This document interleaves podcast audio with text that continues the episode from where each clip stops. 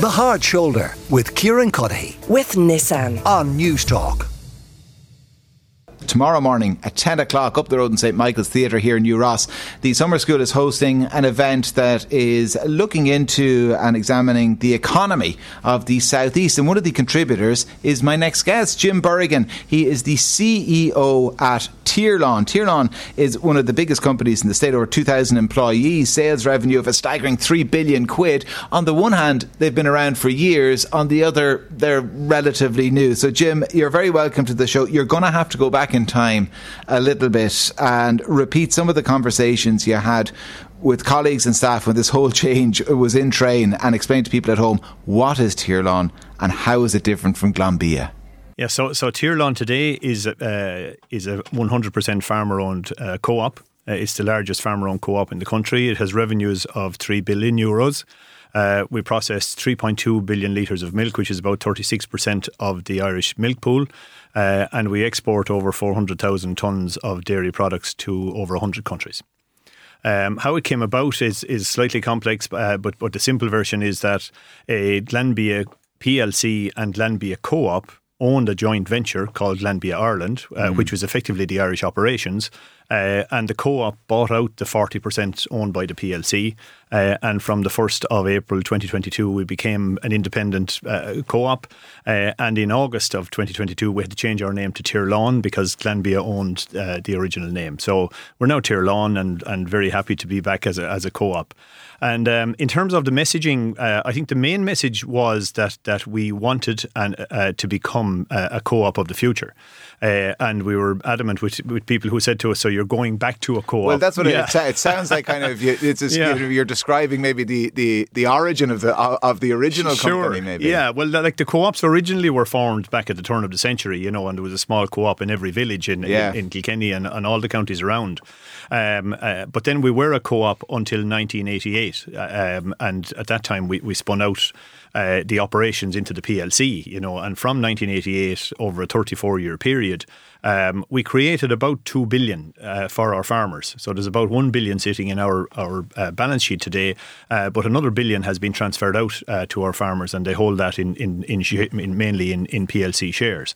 Um, so it was a great success story actually. But I'm personally really delighted that we are a co-op now, um, and we have some great opportunities. As I said, we, we want to become the co-op of the future. We all have worked in a PLC uh, for for many many years, so we have great governance, great focus on strategy, and a great management team. And we've 2,300 employees, uh, majority of them in Ireland. Um, and uh, we will keep and maintain and drive all the standards that you have in a modern, uh, progressive organisation. Um, and that was the message to our staff. You know that that, that you know this is a great thing. But the the other uh, element that's very important is that that a, a co-op is a great model today because uh, organizations, uh, and this came really from the US and from Wall Street, but organizations have a much, much higher level of accountability now. Yeah. And there is no higher, I can tell you, there is no higher accountability uh, than exists within a co op. Because, uh, you know, I was at the Piltown show in South Kilkenny on, on Saturday, and a man raised with me about the, the, the price of a plastic cover for a silage pit. You know, so so we are actually accountable when we walk out on the street, when we go to a match, to, a, to you know, to any event locally. And that's an incredible level of accountability.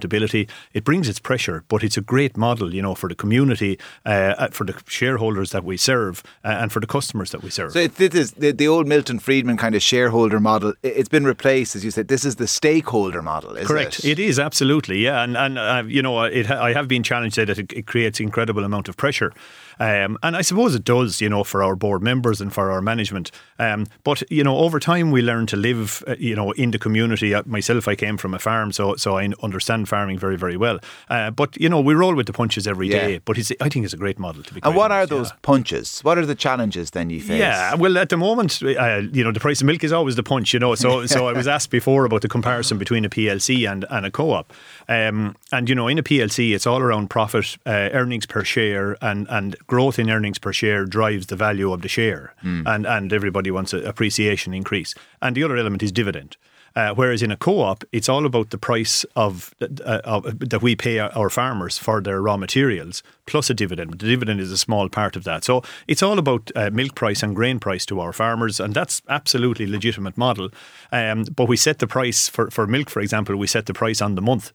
You know. So and there's a league, and if we're if we're high up in the league, well then we're great. If we're if we're low down in the league, we'll be told about it straight away. So that's the pressure that drives you know a huge huge focus on uh, efficiency uh, and on on value creation. You know, and to make sure that we get the most out of, of the liter of milk, and that we you know in those hundred markets across the world that we do the best we can, and that we we drive R and D and create new offerings and excite our customers, and, and that we have brilliant customer service. So it's all of that, but it's it's close in contact with our shareholders and our customers. And and you wouldn't have done all of this if there weren't opportunities either for growth. So I mean, where where where are those opportunities? Yeah, well, uh, well, first of all, food is a, is a staple, and and uh, you know there are, are lots of, of developments within the food category. So there's you know there's over 900 million tons of dairy in the world, and it's increasing by about one and a half percent per annum in both both uh, production and and demand. So so that's a huge bedrock for us. Uh, the, the development within dairy is about functional foods, really, and, and zoning in on what people people need and what will help people. So the latest example for ourselves here in Ireland is under the Avonmore brand. We have produced uh, Fibre Plus milk, uh, which has fibre in it, has chicory in it. Uh, and if you drink a glass, a 250 ml glass, it's the equivalent of eating an apple. Um, and about 80% of the people of Ireland uh, uh, have inadequate uh, amount of uh, fibre every day.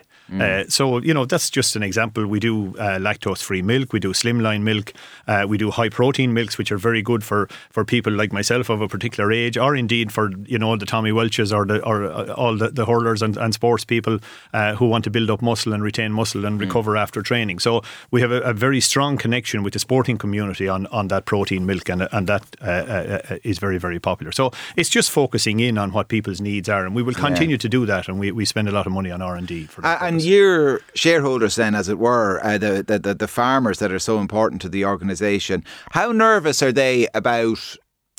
Uh, is the state of flux the right way to describe it? That they find kind of the industry in and and Yeah. kind of national debates about herd sizes Sure. and methane Yeah. emissions Yeah. and all of that. Yeah, no, absolutely. Uh, It's a very uncertain time. In in fact, the current year is a very, very difficult year for farmers because the weather, whether it's climatic Oh, or otherwise, you know, we've had had a, a drought.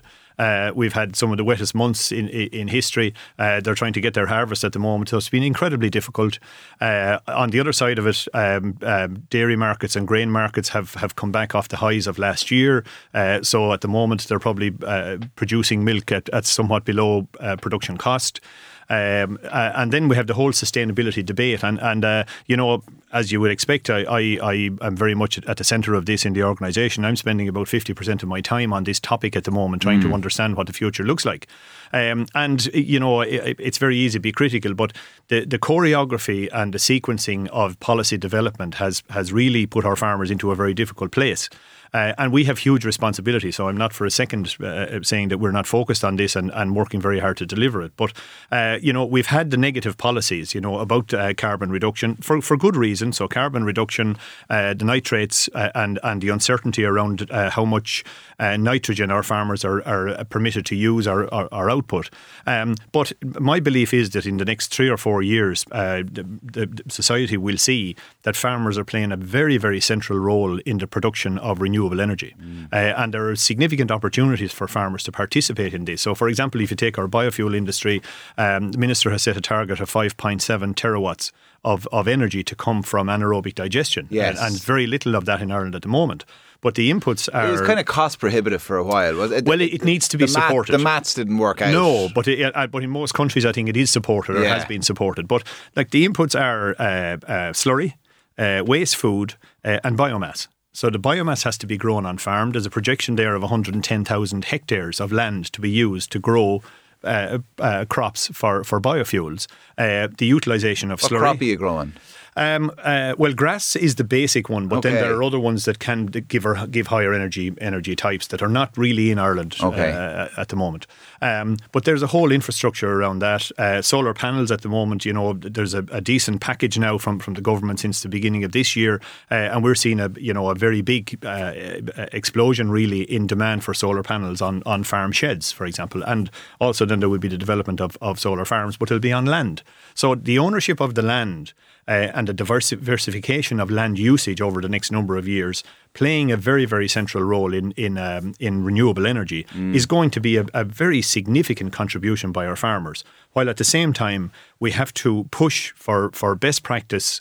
uh, activities on farm and best practice uh, methods uh, that will reduce carbon uh, and that will result in our water quality being improved. So, so there is that huge debate. Uh, if I could, there's one item just to mention, Yeah. and that is that there's only 16,000 dairy farmers in, in the country. You know, there's 130,000 beef farmers, and, and there's also then a, a sizable number of dairy, of of, uh, of grain farmers. Um, and uh, as we dig into this uh, more scientifically, uh, we currently believe, and this will sound defensive, but I don't believe it is, uh, that the, the percentage of farmers uh, impacting on water quality on certain catchments is incredibly low. Like there's one catchment, the, the Slaney River, that we're looking at at the moment. There's 7,500 farmers on the Slaney River, and the, wa- the water quality isn't isn't good enough. Um, but there's only six percent of the farmers are dairy farmers. And at the same time, dairy is being called out as you know as the big Yeah. problem here. So, so we are trying to be as scientific as we possibly can. Is, Um, is that not an argument that dairy is the big problem? If only 6% of farmers on, on, on the riverbank are dairy farmers and yet the water quality is poor. No, I think the argument is that that, that all types of farming uh, uh, are are causing the issue rather than just uh, dairy on its own. so all the tillage Yeah. and dry stock as well. as could be contributing as well, and and, and that hasn't been uh, you know scientifically proven, I suppose, or, or examined. So we're really working on the science of that and to understand you know what the, the real root causes are here. Um, so uh, the other element is that that you know in this very very broad debate about about you know whether it's dairy or beef or or, or, or tillage or what. Um, or whether you cap the national herd. uh, yeah, like we. uh, uh, uh, uh, we, we actually lost an industry. We had a beet industry here, and and uh, you know I grew up on a, on a it was it was one of the best crops, one of the best enterprises. And when did the you know the, the, the debate started about losing it, uh, people focused on who was going to get the compensation, and ever since you know, people are lamenting the fact that there could have been a decent beet industry in Ireland and could have been maintained. Now, we need to be very, very careful then that we don't talk down what is our number one industry, uh, that we lose more than we should, and that scientifically we haven't proven what the, what the balance of our, our, our outputs uh, and our stocking rates can be versus uh, good ent- uh, good environment. Yeah. And we are absolutely in Tier we are absolutely focused on that at the moment to see what is the right uh, scientific level. Uh, that we can have of the of the various enterprises and have clean water, and we're totally focused on Yeah. clean water do, as well. Do, do, do, do you worry though, and do your members worry as well that um, you know for people who are not. Uh, you know, from a farming background, are not involved in the industry Yeah, at all. yeah, yeah. The, the the the attraction of the simple message, you know, look at our agricultural emissions. Look at the expansion of the dairy herd since uh, quotas were lifted.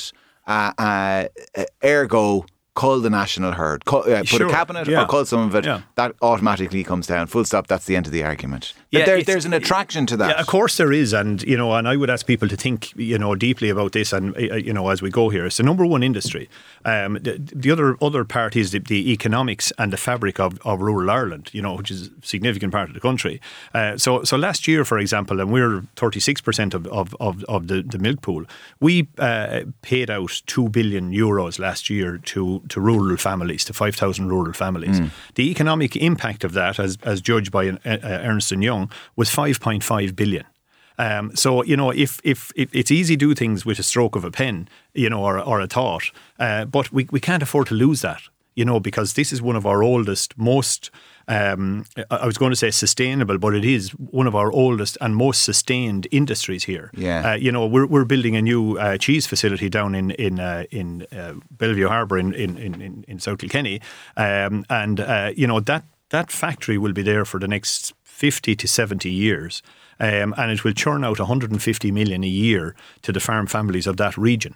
Uh, and for us to easily lose that uh, is, you know, would, I think would be a mistake. So we're very, very focused on the scientific equal, equilibrium between food output and uh, and having good environmental practices and, and good results in the environment. And as a as a professional organisation with with very much, you know, a strong social uh, uh, conscience, uh, we're working really hard on that. Jim Bergin, the CEO at Tier Jim, thanks a million for joining us. Thank you. The Hard Shoulder with Kieran Cuddihy. with Nissan. Weekdays from 4 on Newstalk.